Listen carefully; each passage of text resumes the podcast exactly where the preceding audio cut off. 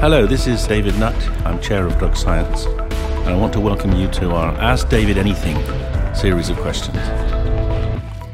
Nikki, are there any other compounds found in cannabis besides THC and CBD that are being studied medicinally right now? Yeah, there are a number. Um, one of the most interesting ones is a substance called THCV, which uh, British scientists showed has uh, quite powerful anti-epilepsy properties in um, tissue culture. Uh, there was another substance called cannabigerine, which may have uh, utility as an anti-inflammatory agent.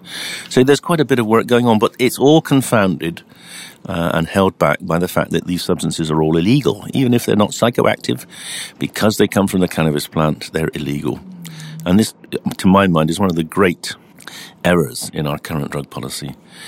What's particularly sad because many of these substances were discovered by British scientists who've not been able to develop them because they're all treated equally harshly as Schedule 1 drugs.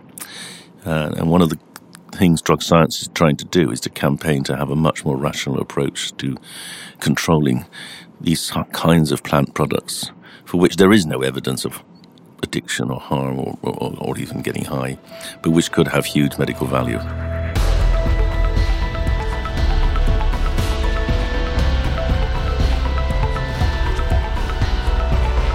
If you like my answer, please leave a review and a rating on your podcast app. For tickets for our live podcast on psychedelics on the evening of the 13th of November in London, go to the drugscience.org.uk website. You'll also find a lot of very useful information there.